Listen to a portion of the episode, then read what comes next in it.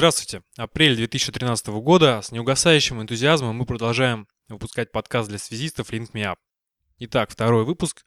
И мы сегодня полным составом. Макс. Привет. Рома. Всем привет. Лена. Привет. И я, Марат. Всем привет. Сегодня мы решили обсудить э, следующие темы. SDH, вместе с ним PDH и оптические сети и технологии резервирования в Ethernet.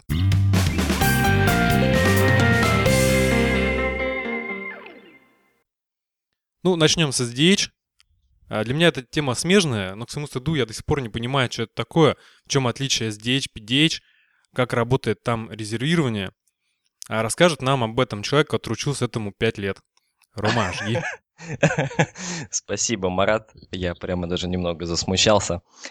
Ну, давайте начнем, наверное, с такого небольшого ликбеза. Среди присутствующих, кто знает, что такое теорема Котельникова? Я сегодня посмотрела в Википедии. Так. А, аля- а мужчины? А мы даже не посмотрели. Хотя а ты озвучил а, её. мужч- а мужчины не знают. Лен, ну я тогда попрошу тебя воспроизвести, если ты помнишь. Нет, не помню, я так ее прочитала где по диагонали. Рома, ты что на всех позоришь?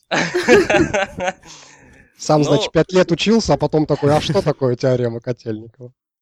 Очевидно, мы все ее должны знать. Ну да, я да? так- да, это такая основная теорема. Откуда вообще пошло, откуда пошла э, цифровая связь? Ведь, наверное, вам известно то, что до э, 60-х годов 20 века вся связь была аналоговая. То есть и, э, многоканальная электрическая связь использовала частотное разделение каналов, то есть, грубо говоря, у там, медного провода есть определенная полоса пропускания, и в эту полосу пропускания при помощи фильтров вносятся вот, э, голосовые каналы, то есть на разных частотах. Вот.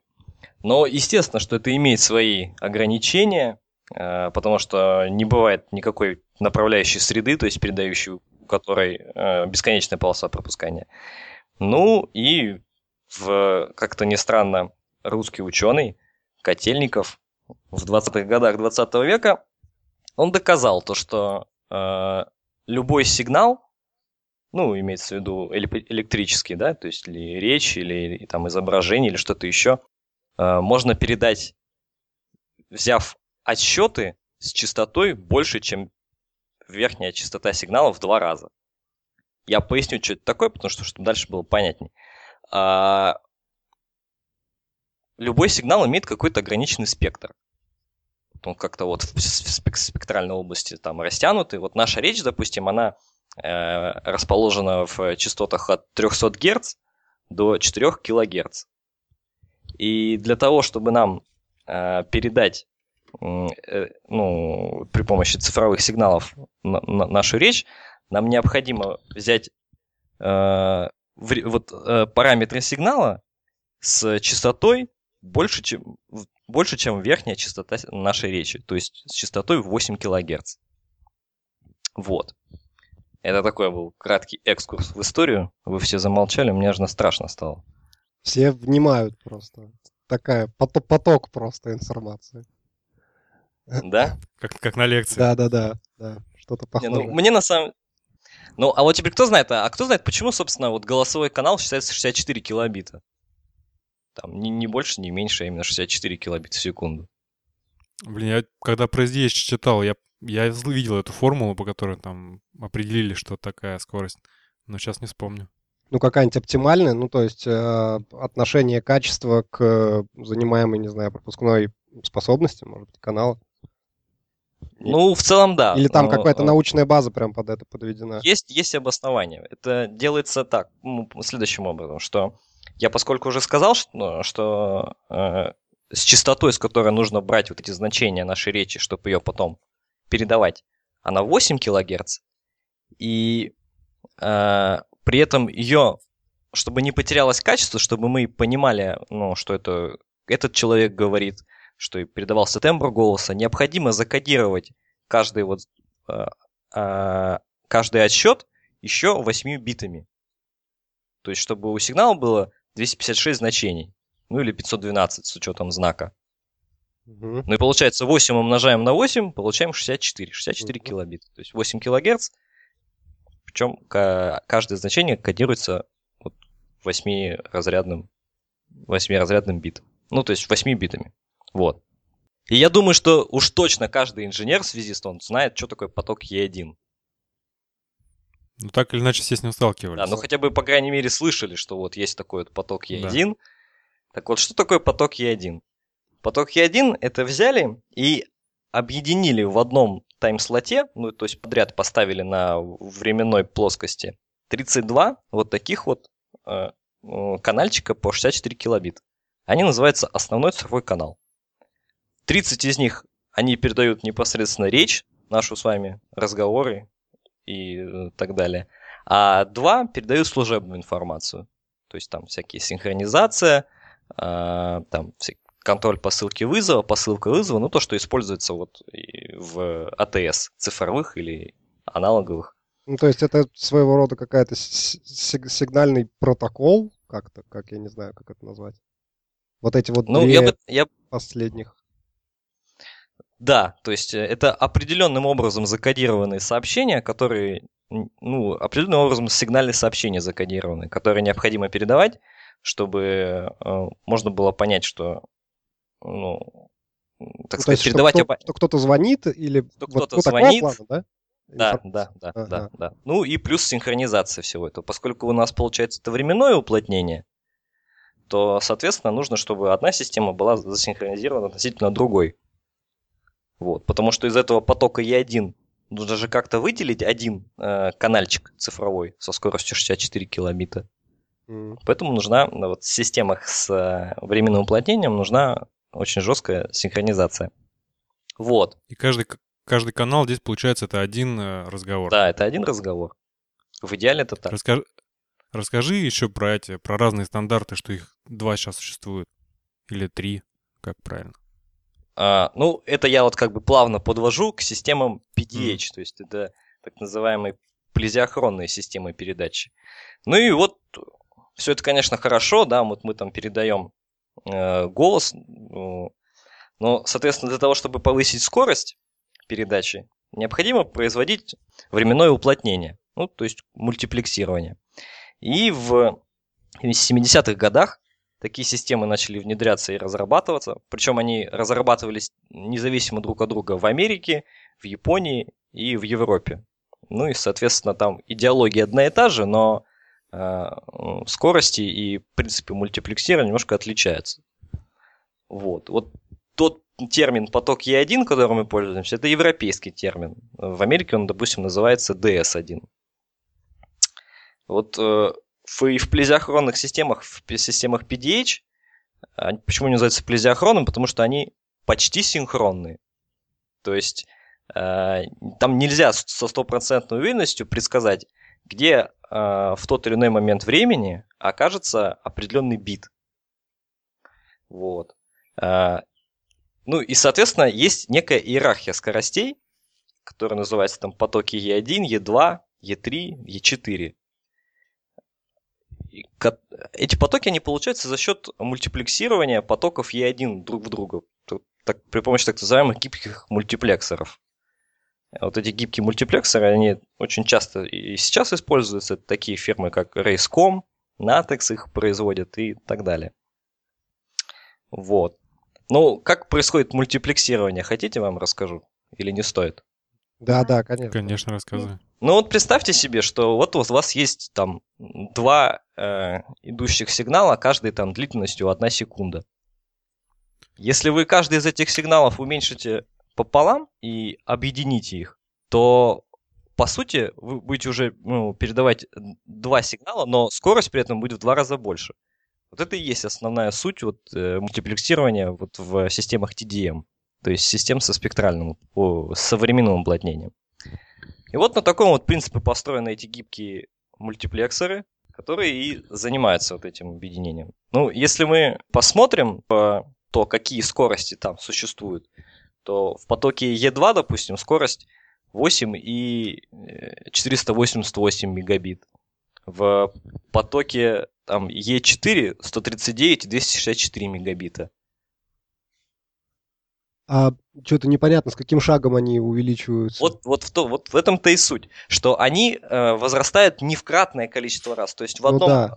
э, в одном потоке, там, допустим, E1 30 голосовых каналов, а в потоке, допустим, E2 120 голосовых каналов. Но если ты 120 умножишь на 64, ты ну, не получишь значение реальной скорости. А mm-hmm. все это происходит из-за того, что все дальше с мультиплексированием необходимо добавлять дополнительную э, информацию ну, служебную, необходимо э, добавлять э, дополнительные биты по синхронизации и так далее. Ну, это понятно. Нет, ну, это естественно. В общем, как бы мы никогда не получаем там каких-то точно, математически точных там, скоростей, потому что все равно это куда-то служебный трафик, там все такое. Да, да. Ну, из-за того, что системы вот эти были, были и сейчас полизиохронными, то есть не до конца синхронными, соответственно, там возникали достаточно серьезные проблемы. То есть, э, поскольку мы не могли точно предсказать положение того или иного бита, то э, если бы мы, допустим, хотели расшить поток там E2 до уровня 64 килобита, то нам нужно было бы расшивать весь, короче говоря, поток этот и раскладывать его каждый по 64 килобита. Ну, то есть это сложно. Вы понимаете, о чем? В общем, это проблема масштабируемости, получается. Да, это проблема масштабируемости. То есть, допустим, идет у тебя где-то там поток, там, E4 со скоростью 139 мегабит в секунду.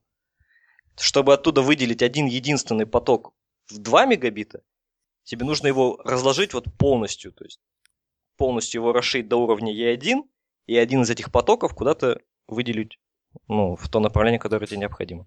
А, все, понятно. Я, я правильно понимаю физически, допустим, вот у нас есть э, несколько базовых станций, которые стоят друг за другом, и до них идет там какой-нибудь, к примеру, поток E4, да, и чтобы на каждом из них оставить какой-то небольшой там E1, к примеру, то этот E4 там раскладывается на каждой базе станции, от него а, откусывается этот кусок, потом все это обратно мультиплексируется и передается дальше. Абсолютно верно понимаешь, все так и есть. Угу. Ну, вот это явилось одним из самых главных недостатков систем таких плезиохронных по сравнению с системами синхронными. Я, кстати, могу рассказать свой опыт э, работы с Е1. Ну, давай. Я когда в провайдере был небольшом, у нас э, стояла задача организовать канал связи до э, горнолыжного комплекса Танай в Кемеровской области. А как бы туда вообще ничего нет, естественно, ни оптики, ничего там 150, по-моему, километров от Кемерово. Вот, и нам мы арендовали Е1 у операторов. Два канала, по-моему, Теле2 арендовали, один у Билайна. Ставили как раз, кажется, Натекс, Натексы вот с двух сторон мультиплексоры. В Кемерово один у нас, у нас серверный. И э, на Танае, на самой горе, в будке управления подъемниками. Вот, и три потока мы мультиплексировали, вот так вот, получили 6 мегабит. Все, короче, было отлично, пока в гору не ударила молния, прям рядом. Выгорели два порта на нем. Осталось 4 мегабита. Мы им говорили до этого, типа, заземлите. После того, как молния ударила, мы им снова говорили, заземлите. Они, короче, нас не слушали нифига. Через два месяца снова молния ударила. Все нафиг выгорело. Мы потом поехали туда, в гору, пешком забирались, там, не знаю, ну минут. До часа полтора, наверное, шли пешком, потому что для нас подъемник не включали, чтобы поменять одну эту долбанную железку. Потом ее вниз еще и перли, да? Но она небольшая. Просто сам факт, полтора часа туда, часа туда, полтора часа обратно, по жаре. Смешная история. Ну, нормально, что, будни, Т- тогда будни мон- со... монтажник. Да, тогда я собаку съел на отладке этих, блин, я один, э, потому что я вообще не знал, что это такое. Постоянно приходилось созваниваться с инженерами, что там, как нигде не работает, почему потери идут. Ну, вот как-то так. Да, продолжаю, продолжаю вещать. Ну и, в общем, умные ребята из Международного союза электросвязи подумали, подумали над этим и пришли к выводу, что давайте придумаем что-нибудь поинтересней. И вот в, в середине 80-х годов были придуманы системы SDH, то есть уже полностью синхронные системы, э, в которых, ну, собственно, осуществлялось э, другой тип мультиплексирования – так называемый побайтный, не побитный, а побайтный принцип мультиплексирования. И в этих системах уже можно с точностью предсказать, где будет находиться тот или иной бит информации. Основная суть это в, в чем? То есть э, там есть такое понятие виртуальный контейнер. В этот виртуальный контейнер на строго определенной позиции вводятся те же самые потоки E1, и всегда, ну, как сказать, мультиплексор, который занимается мультиплексированием, точно знает, что вот с этого по вот этот временной интервал занимает там поток первый и один, там дальше за ним второй. Потом вокруг... А конте... погоди, а контейнер это, ну, в чем это выразить? Это как фрейм, пакет, как-то вот в таких... Это, можно это, о нем говорить? Это временной промежуток, структурированный определенным образом. Ну да, то есть это фрейм. Это некая... А, ну, временной. временной. Не, ну фрейм-то он не по времени же как бы ограничен. Я имею в виду Ethernet фрейм.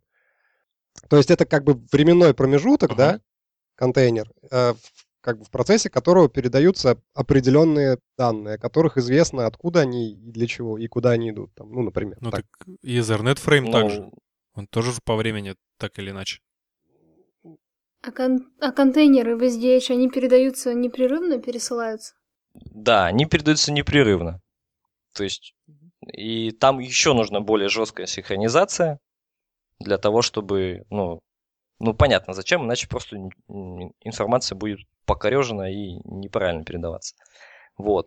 Ну, ну да. помимо всего прочего, вот этого виртуального контейнера, у него тоже есть э, свои заголовки, свои э, э, служебные поля, в которых передается различная информация.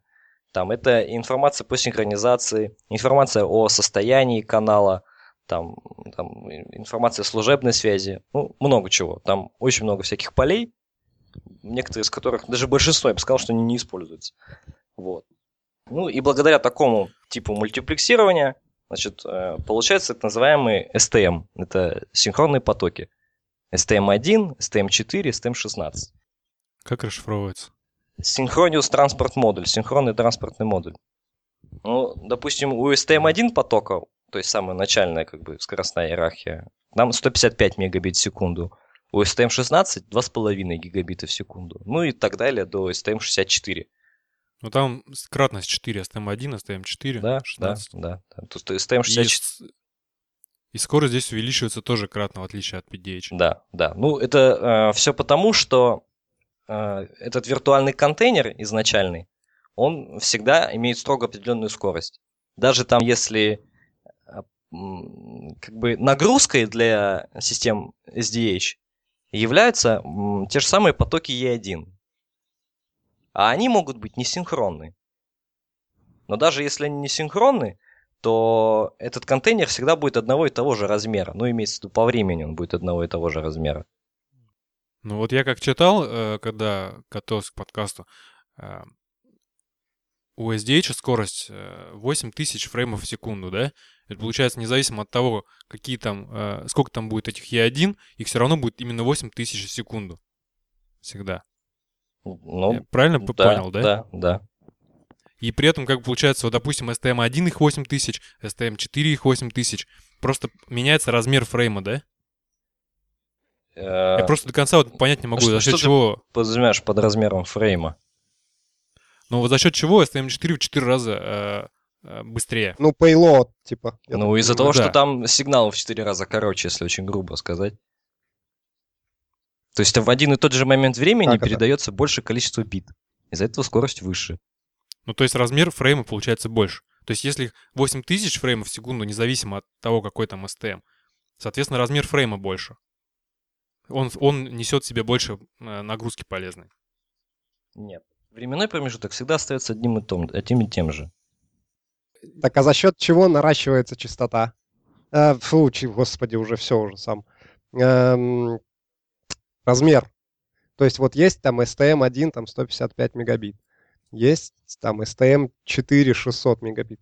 За счет чего, если одинаковое количество фреймов, да, мы имеем там э, в секунду, за счет чего растет э, объем информации передаваемой? Да. За счет того, что количество бит, передаваемых в единицу времени, возрастает. То есть, предположим, у тебя есть 4 потока STM1, которые объединяются в STM4, да? Соответственно, если очень грубо говорить, то каждый бит в этом STM первом уменьшается в 4 раза.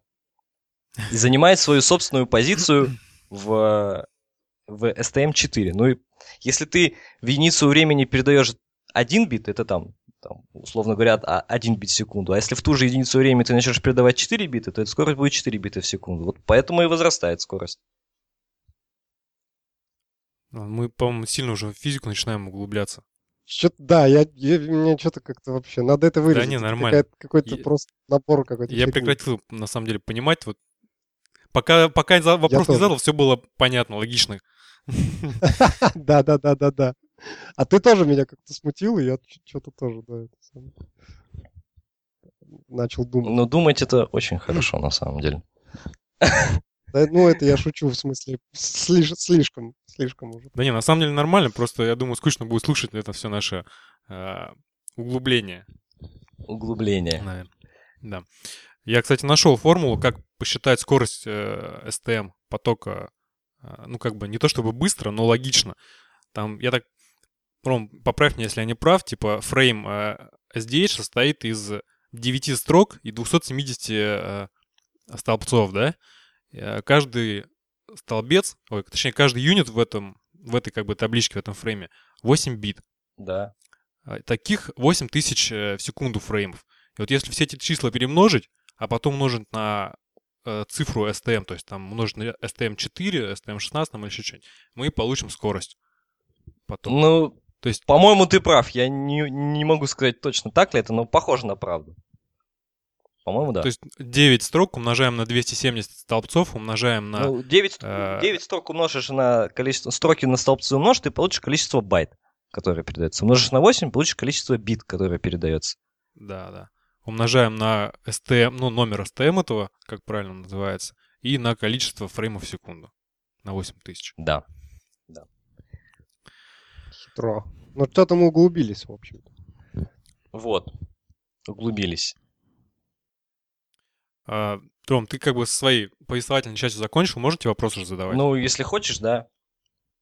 Во-первых, у меня вопрос вообще, э, что можно передавать поверх э, SDH? То есть каким образом там? Это просто инкапсуляция какая-то второго уровня или как? Ну, если отталкиваться вот от модели оси, то по сути да. Нагрузкой может быть и TDM, может быть и ATM, может быть и Ethernet фреймы. То есть это значение не имеет. А IP чисто без Ethernet может быть или ну, только Ethernet? может быть. То есть вот я просто сам еще как бы ни разу не нас, ну, как глупо не звучало, не настраивал, но встречал POS интерфейс Pocket, Packet over SDH. Uh-huh. Это как раз есть, когда IP упаковывается uh, в SDH фреймы, да? Да. Ну, то есть, ну, IP-пакет это тоже некоторый промежуток времени, структурированный определенным образом. Логично? Если а... ты его порежешь на ну, по, по, по байтно или по битно порежешь и начнешь его укладывать вот, вот эти SDH, ну, SDH фрейм, то ты и получишь. О, а еще такой физический вопрос. Вот если у меня там или E1, или IP данные, они занимают не полностью фрейм, а там только часть его. Угу. Вторая часть, ну, оставшаяся часть, она чем заполняется? Ну, там Следующими е- Единичками нулями, нет. Если они не полностью занимают, то заполняется единичками нулями. Угу, ясно. Даже... А вот... Ну, не, да, ну да, говори, да, говори. Да. А, нет, у меня просто уже следующий вопрос. Давай на, на, на это. Ну, Я даже если не все виртуальные контейнеры заполнены какой-то информацией, они передаются все равно, то есть, но забиты чем-то лишним, понимаешь? Ну, то есть, э, ну, не настоящей информацией. То есть не может быть такое, что вот, вот этот сам, сам размер STM1, вот этого общего фрейма, он никогда не меняется. Вот в этом, в этом и суть. Получается, у нас как бы не совсем рациональная да, утилизация, да? Да, да, да. Ага. Макс, что спросить хотел? Да, я хотел а, спросить, ну хорошо, если мы считаем, что SDH это как бы, да, технология у нас второго уровня, в ней же тогда должна быть э, адресация? Или я неправильно понимаю. Ну, если, если вот... я правильно понимаю, то SDH это P2P. И там как бы нельзя в другое а, место то есть там нет адресации вообще. Ага.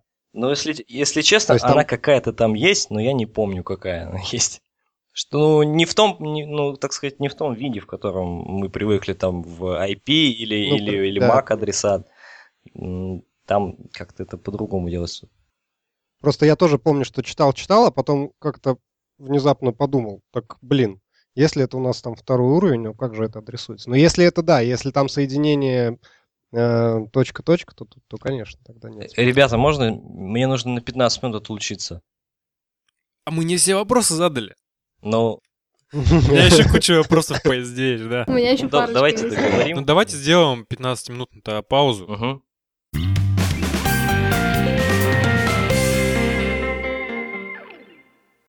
Так, Рома, Да, ты я готов? всегда готов. Я как пионер. Так, а на чем мы остановились-то хоть?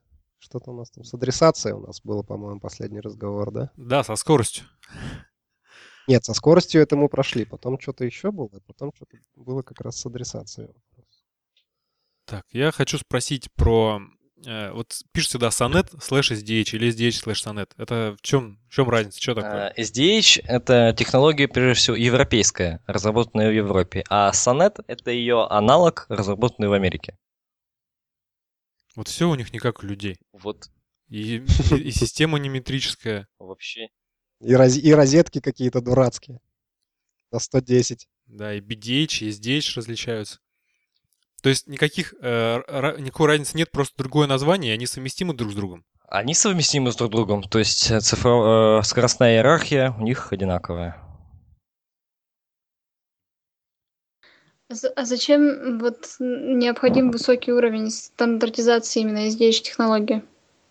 Почему?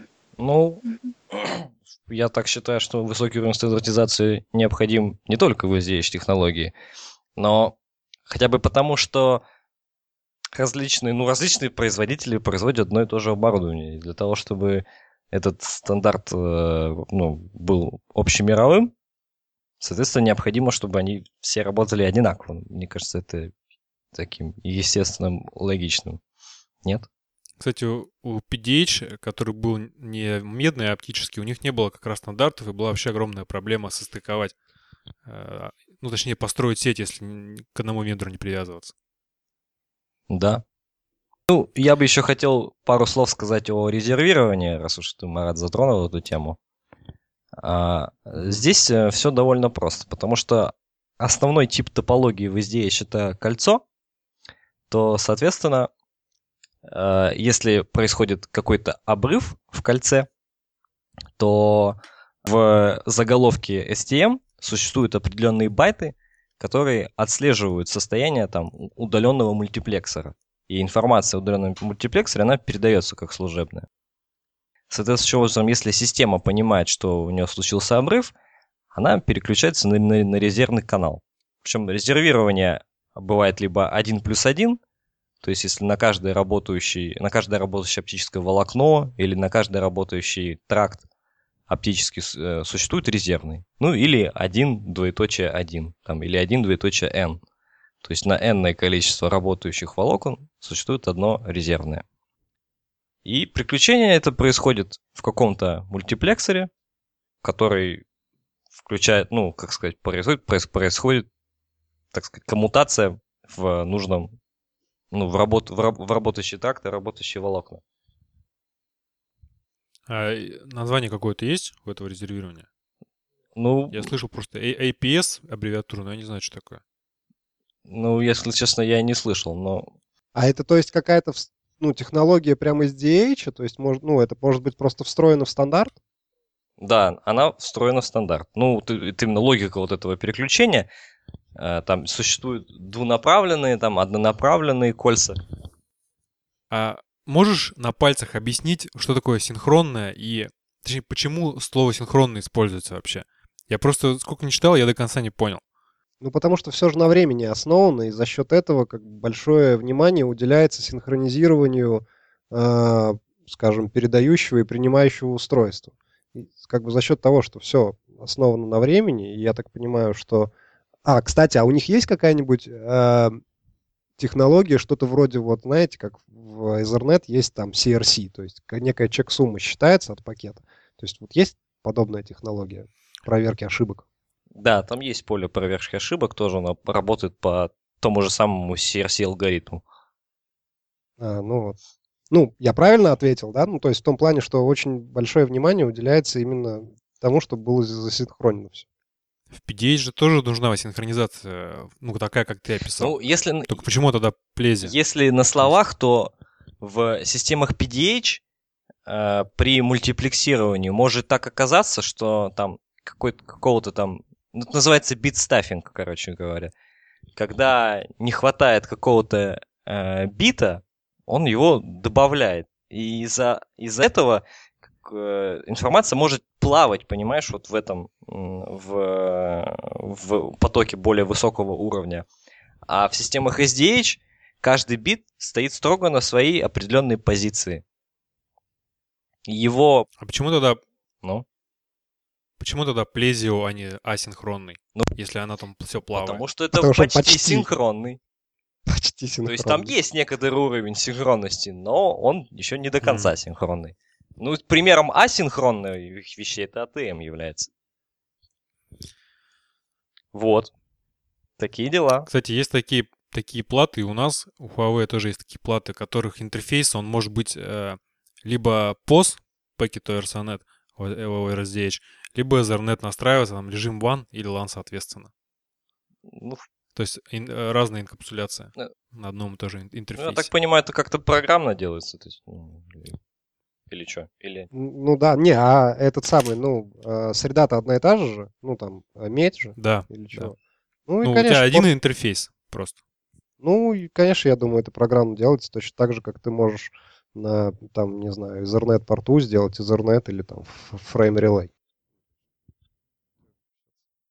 Ну и по поводу направляющей среды тоже парочку слов. То есть понятно, что скорости выше, чем там, 2,5 гигабита, да, даже больше гигабит, уже логичнее передавать по оптическому волокну. Вот, собственно, могу пару слов сказать и о оптических волокнах, и как они используются, и почему это так, а не иначе. Рассказывай, Ну, колись. Колись, колись. Все, наверное, слышали такое название, вот э, DVDM системы, CVDM системы. О, да, да, я хотел про это спросить точно. Ну, я так, это как бы не самая основа, просто вкратце расскажу. А, DVDM, ну вообще что такое WDM? Это э, уплотнение по, по длине волны.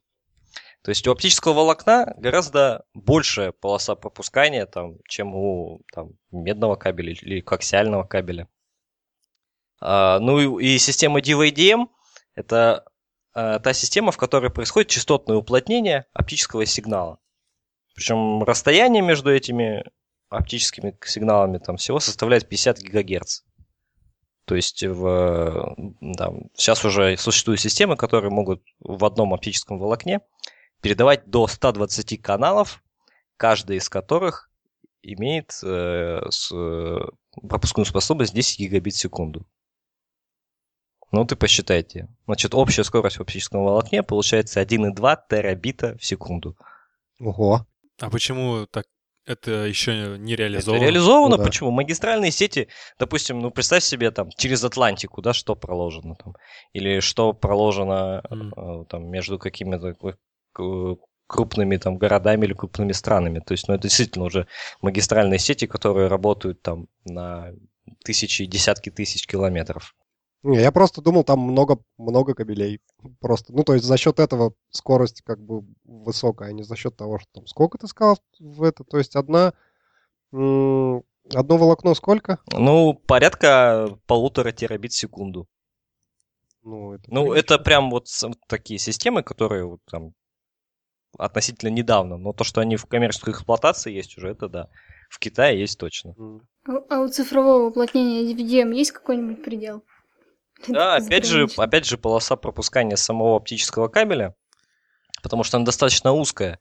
То есть там от... э, ну, есть так, несколько так называемых окон прозрачности, там, где затухание в оптическом кабеле низкое. И сейчас используется так называемое третье окно прозрачности. Это где-то в пределах от 1550 нанометров до 1610 нанометров. Там затухание очень маленькое. Всего лишь м, 0,2 э, децибела на километр. Вот. Ну и, соответственно, очень много туда напихать каналов не получится. Они просто туда не влезут банально. Ну и э, чем больше мы туда пытаемся засунуть в одно оптическое волокно э, каналов, да, вот этих оптических, тем большая мощность нужна источника излучения.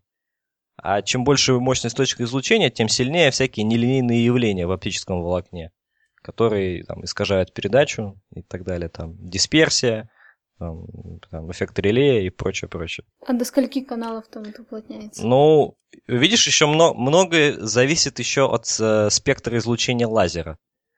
То есть у лазера есть определенный спектр излучения. Чем он уже, тем, соответственно, больше можно э, э, уплот... ну, тем больше количество каналов можно в оптическом волокне сделать.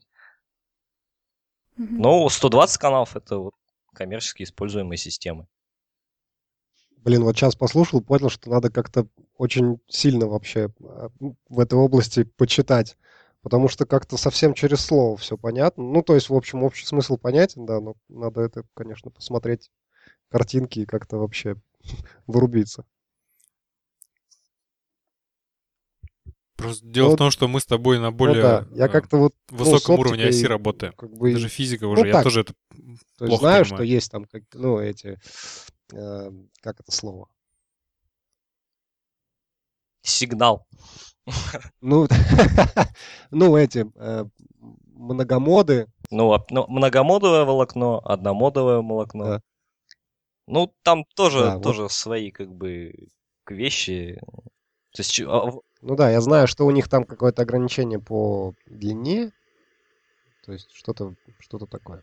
В общем, короче, да, это стоит почитать, я думаю, это очень интересно и будет полезно.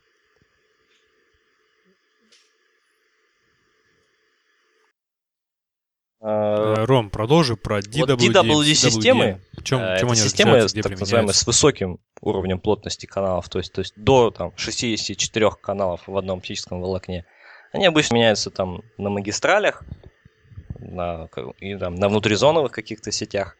А CVDM-системы это э, системы с э, там, до 12 до 16 каналов.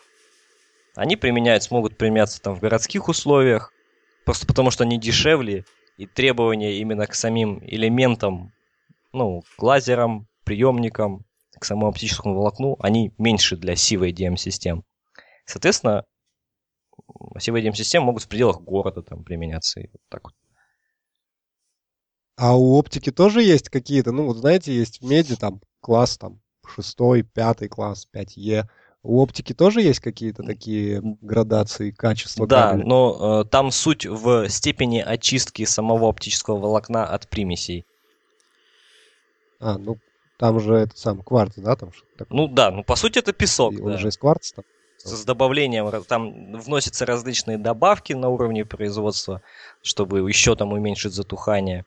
Вносится, ну, просто оно очищается от, от э, молекул э, воды, как это ни странно. Ну, пон- ну да, ну там, я думаю, производство-то очень высокотехнологичное. Хотя, блин, даже Но в России не делают оптическое волокно. Вообще. Но, насколько мне известно, вот именно делают оптические кабели из готового волокна. Ну, то есть, по сути, пихают волокна в трубки. Ну да, и как бы понятно, там оплетка, Да, там да, да. внешняя А какая-то вот сама вытяжка оптики, э, завод существовал там когда-то, ну, уже не существует. В общем, Россия не производит. Америка и Япония основные его производители. Почем метр? Но, честно, именно самого волокна не скажу. Ну, а кабеля, ну, не знаю, тысяча долларов где-то. Метр. О, километр, какой метр? А, господи. Ну да, наверное. Ну, сколько пачкорд стоит оптически? Сколько там? 200 рублей один метр? Ну, Ну, даже так где-то он и стоит. Обычный такой желтого цвета. Вот Марат их каждый день видит. Как эта штучка называется на пачкорде? Ат- Аттенюатор или как? Аттенюатор, да, это устройство Аттенюатор. для внесения дополнительного затухания. Красивое слово, да? За- а а за- зачем? Но п- представь Затухание. себе, что у тебя есть как, ну, лазер, да, и приемник. У приемника есть определенный порог чувствительности. И если тебе нужно соединить приемник с передатчиком там на расстоянии всего в один метр, то у тебя может при- приемник просто Ага. сгореть от мощности излучения. А, просто я понял, ну то есть Да, ослабить. Да, я понял, да. все. И еще не стоит никогда в оптическое волокно смотреть. Я Почему смотрю, нельзя? проверяю, что То порт есть- активный. Ну, э, ну зря ты это делаешь, на самом деле, потому что если... Да, я знаю. Ну, тебе просто может лазером глаз сжечь. Ну, то есть там реально настолько как бы излучение, да? Ну, э, Если это... мощное. Если это какая-то система DVDM, там мощное излучение, это раз. А во-вторых, ну вот, собственно, ты даже, во-первых, и не увидишь это излучение. Ну да, Так ну что- да. Это не страшнее, чем в бинокль посмотреть на солнце. Я пробовал. Один раз. Или Да. Ну вот, 380 рублей. Я сейчас, сейчас искал это сам патчкорд оптический. 380 рублей. А вот что такое SC и еще какой-то SC это типы коннекторов. S- Вот э, э, если ты посмотришь на фотографию этого кабеля, да, ты увидишь, что они чем-то там оканчиваются. LC, Ну да, да, да. SC, FC это типы разъемов. Ну, просто механический Ага. ну, тип разъемов. А вашу фирму Ну, оптику понятно. еще не завезли, что ли? Макс? В смысле? Нет, у нас, у нас стоит, у нас приходит там как бы интернет оптикой, но, собственно, все, на этом оптика у нас вся заканчивается. Дальше идет только медь. М. То есть у нас просто канал приходит оптикой, и все. Ну вот тот же Ростелеком, допустим, технология GPON, да? А, Да, да-да-да. ну, тебе же домой приходит оптический кабель, и ты такой довольный. На высоких скоростях качаешь. Мне домой приходит йота. На самом деле, вот тоже любопытно. А вот зачем дома нужен, там, не знаю, 100 мегабитный интернет, например? Вот я видел там такие Порно качать. Ну что, Лена. 100 мегабит? 100 мегабит качать порно, это ж сколько его... Это ты выкачаешь просто столько, что за всю жизнь не пересмотришь и выкачаешь это все за, не знаю, неделю. Лена, ну мы тебя поняли, что чем ты увлекаешься. Нет, я просто... Не, ну вообще, Я предположила, для чего. все время, когда вижу вот такие тарифы, думаю, блин, вот у меня там 20 мегабит дома. И то вполне. Больше мне, наверное, и не надо. Зачем такие тарифы? Ну, в интернет действительно, наверное. Пока еще не надо. Так, ну переходим к чему-нибудь? Или у вас еще остались вопросы? А как правильно говорится? Ну вот, как ты там говорил, DVDM? А почему? Я, я ну- слышала, что DVDM, там, S, SVDM. То есть не V, не как-то так произносится. Нет? Не, ну это скорее V, Да. мне кажется. Ну там W вообще, я Ну, Может думаю, быть, это правильно я неправильно говорится. произношу. SWDM. Просто мне прям по уху так сильно режет это. Я обычно слышу DWDM. Во, Марат прям А я- расово а верно я говорит. всегда слышала DVDM. Что это диалект какой-нибудь. Это просто по-русски говорят, ты когда... Типа, Чтоб легче. Ясно. Ладно, давайте переходим к следующей теме. Моей теме. Мы вот сейчас обсудили, что в SDH есть супер э, система вот эта с кольцами для резервирования. И тут как не возникнуть мысли, чтобы в Ethernet такая же штука появилась. Как бы мысли возникли, и э, ее, эту проблему тоже решили. В частности, по крайней мере, с кольцами. А В Ethernet, как известно, проблема широкочательного ш- шторма вообще во весь рост стоит, учитывая, что там нет поля TTL, кадры бегают там постоянно, получается широкочательный шторм. Борьба э, с этим началась в 1985 году с изобретением STP.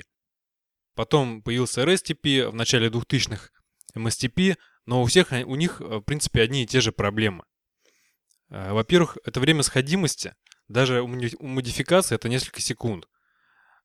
Для голоса и потока видео этого уже достаточно, чтобы там все расползлось, э, связь порвалась. Причем в этом случае большое значение имеет размер сети, размер и сложность. Во-вторых, безопасность. STP не имеет аут- аутентификации и подвержен атакам. Один Topology Change пакет спокойно может положить сеть. Ну и плюс э, путь между двумя коммутаторами рядом стоящими с использованием STP может лежать через корневой, то есть там через 5-6 маршрутизаторов, к примеру. То есть не является оптимальным. Все это следствие того, что алгоритм был разработан за один день, уважаемый Радей Перлман. Сейчас на смену STP приходят новые стандарты. Может быть, вы знаете, какие? Какие? А прям, в смысле, на смену STP в Ethernet? Да. Ну, как бы STP Нет, а уже считается устаревшим стандартом с, с кучей этих проблем, помимо моих перечисленных. Не, ну понятно, да, в, в OSTP-то, конечно, проблем дофига. Ну и чего? А что это, и что это за такой новый стандарт? Ну он на самом деле не один даже. Первый, э, первый вариант это SPB, Shortest Path Bridging, э, стандарт 802 а, 1.1AQ. А, в 2012 году его уже официально утвердила эта организация IEEE. E. Он гораздо быстрее сходится, позволяет утилизировать все линки, в отличие от STP. То есть там load balancing, все такое. Работают связки... Ну, у нас да. на самом деле, у STP же тоже, у них же, ну, как в современных модификациях, там же э, первлан, ну, ну, то есть по, по влановой STP. То есть, соответственно, если у тебя в одном лане этот линк лежит, то в другом он у тебя может быть и поднят. Ну да, но в Поэтому- пределах одного VLAN у тебя все равно путь может быть не оптимальный. И не использовать, допустим, Ну да. три, три а, линка. а в нем, а в нем прям, ну, внутри одного, а внутри одного влана используются. э, Ну, эти- насколько я понимаю, да. Работает это в связке с протоколом AS-AS, как ни странно. Знаете, да, что это за протокол? Ну да, да, да. IGP. И MMRP, Multi-Mac Registration Protocol. При этом, что интересно, он совместим э, со всем семейством STP. Вот. Ну, как бы подробно не буду об этом рассказывать. Потом вторая альтернатива — это TRIL. Transparent Interconnection of Loads of Links. Э, Смешное название. Lots of Links, это просто э, замечательно. Lords of Links. Lords of Links. Он использует понятие маршрутизирующих мостов.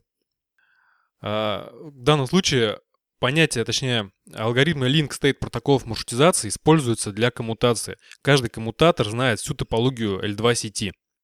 Он простраивает кратчайший путь для, до всех получателей а, благодаря вот протоко- э, технологии SPF. Работает тоже э, на основе IS-IS. Странно, практически представляет собой OS, OSPF, но Ну, работает... почему IS? А он работает с IS-IS в каком плане? То есть он работает как бы на нижнем уровне, а IS-IS на верхнем? А, а- по себе IS, может он тоже использует SPF э, алгоритм для вычисления пути.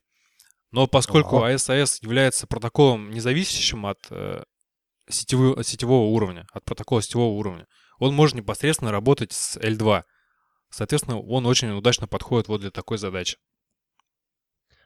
А отдельно может э, Трил работать под, ну не знаю, любым там другим ОСПФ сверху? Там То не, есть с- ну, не- не сверху. То есть? ОС- OSPF как протокол маршрутизации это одно, а AS-AS как протокол вот для построения вот этих L2 сетей это другое совсем. Ты просто взорвал Нет, а Трил, нет, Трил. Нет, Трил, это э, он работает в АСАС только в АСАС? Или он, может сам по себе работать? Нет, он использует, Как использует AS-AS для построения L2 топологии. А, все, теперь Так, а- понял. Мгм. То есть а он он чей, отдельно не работает. получается? Это цисковский протокол. Нет, Трил это универсальный. Мгм.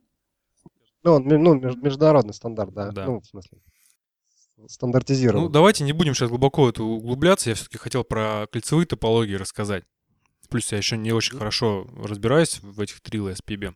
В другом каком-нибудь отдельном выпуске поговорим о нем. Вот. Все это технологии для э, разных топологий, то есть не только кольцевых, для э, Layer 2 сетей крупного масштаба, там для содов, например. Вот. Еще один вариант это э, MLAG, Multi-Chassis Link Aggregation Group. Когда э, агрегируются порты, э, агрегированные линки, они начинаются на одном устройстве, а заканчиваются на разных. Э, Таким образом, мы можем избежать э, проблемы, точнее, падения не только одного линка, но и выхода из строя целого устройства какого-то. Тема большая, но, к сожалению, здесь нет никаких стандартов тоже, и у каждой э, вендор кто на что гораст. У каждого своя, свой протокол, свои стандарты. Ладно, все темы предлагаю оставить на следующий выпуск эти. И хочу перейти именно к кольцевым топ- топологиям в сетях Ethernet. Давай.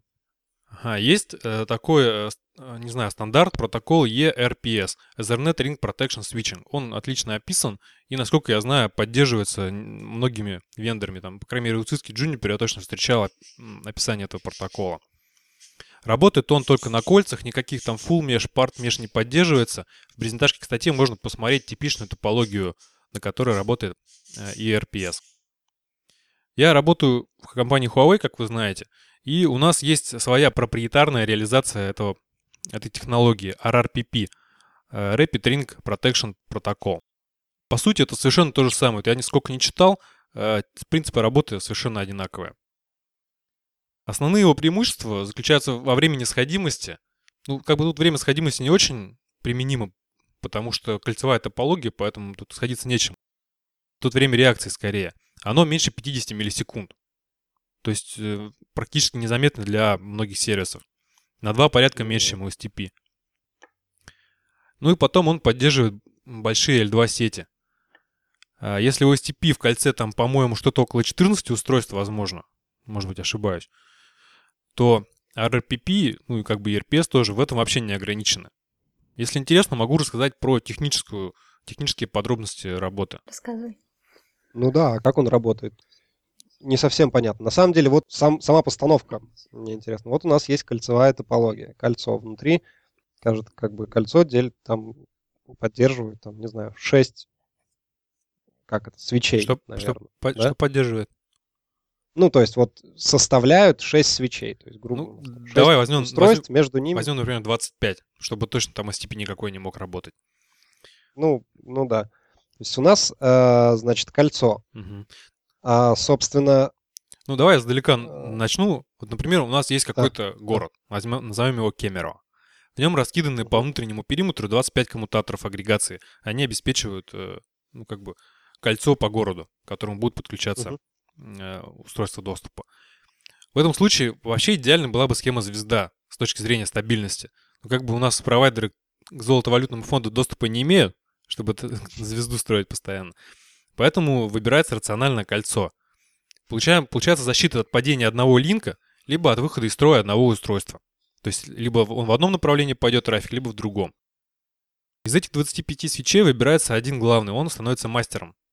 Ну, в ERBS там как RPL, по-моему, называется, или еще как-то маленько другая терминология, но не суть. Этот коммутатор, он ответственный за целостность кольца. Он э, обеспечивает отсутствие петли э, также в этом кольце.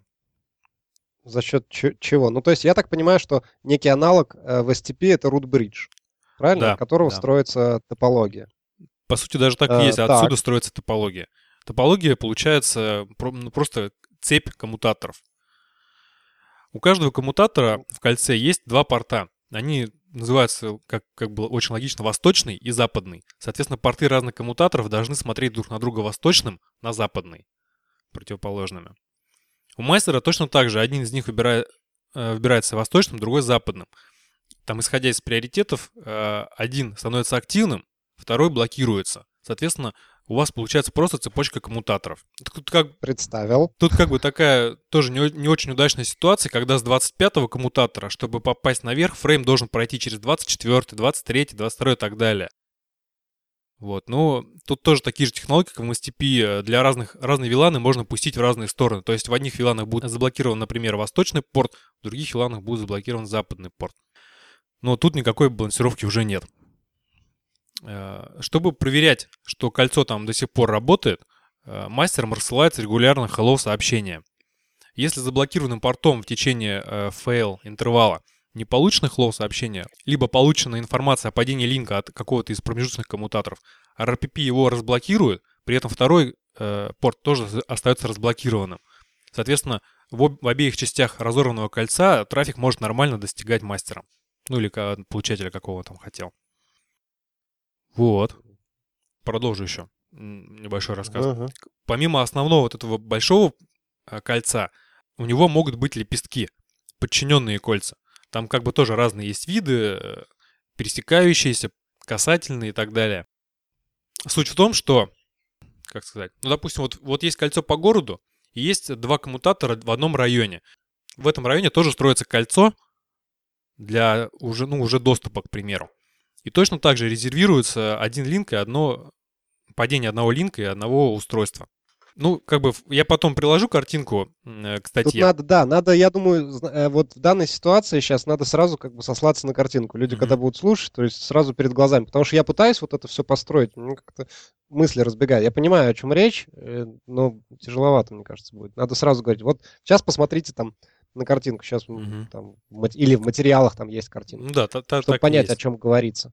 И иметь эту же картинку перед собой. То есть, Ну. он там, вы видите там, например, switch 1, switch 3, там 5, 6. Ну, просто чтобы вы представляли, есть вот это одно большое кольцо, и к, нем, э, к нему подключено много маленьких колец. Такая ромашка получается. И как бы резервирование Ну да. действует и в большом кольце, и в каждом отдельно маленьком. А, Не, ну это понятно. Тут, тут, да, все понятно. Вот. Ну и как бы технология там блокирования, разблокирования, она точно такая же. Вот. А, с- С реальным применением ERPS я сам ни разу не сталкивался. Как бы даже в Гугле пытался найти не очень много информации про него. А вот RRPP у наших заказчиков вполне используется успешно, все довольны. Ладно, кроме RRPP, это как бы программный, программная реализация. У нас, у Huawei, есть еще, ну, точнее, она, по-моему, не только у нас, ну, я у нас про нее читал. Есть аппаратная реализация э, кольцевых Ethernet э, сетей. RPR, Resilient Packet, Packet Ring.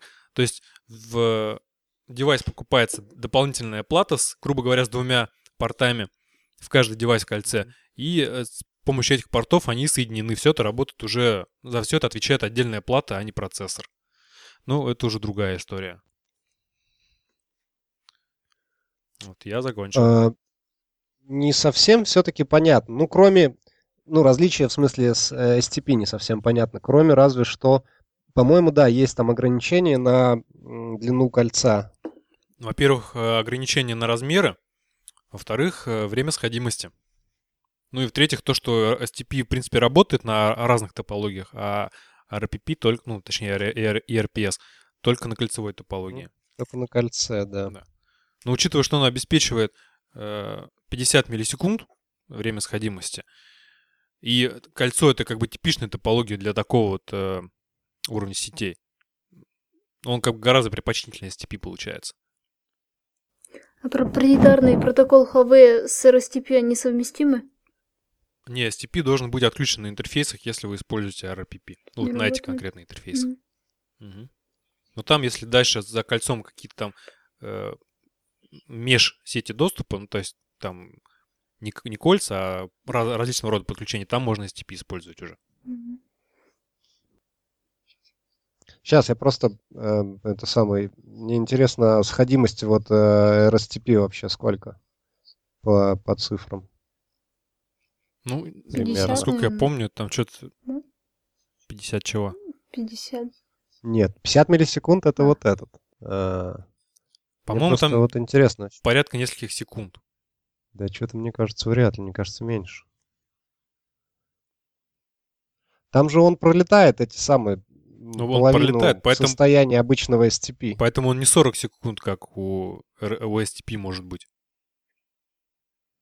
Да помнишь, мы там делали, там все, блин, там пару пингов пропадал. Ну, пара, Вряд пара пингов 40 это, это несколько секунд, 2-3. Ну, не 40. Так 40 секунд это у STP. Нет, я как раз про STP говорю. То есть пара пингов в STP. А при RSTP вообще пинги не пропадали. То есть они, у них была просто, у одного пинга была просто задержка побольше, но он не пропадал. Помнишь, у нас была это в статье, Мгм. ну, видео, собственно, демонстрация. И там было как-то, ну, я бы не сказал, что там прям в секундах что-то измерялось. Ну ладно, в любом случае, пусть будет там, просто, ну, как-то странно. Мне казалось, что у STP больше, э, в смысле, наоборот, меньше время сходимости.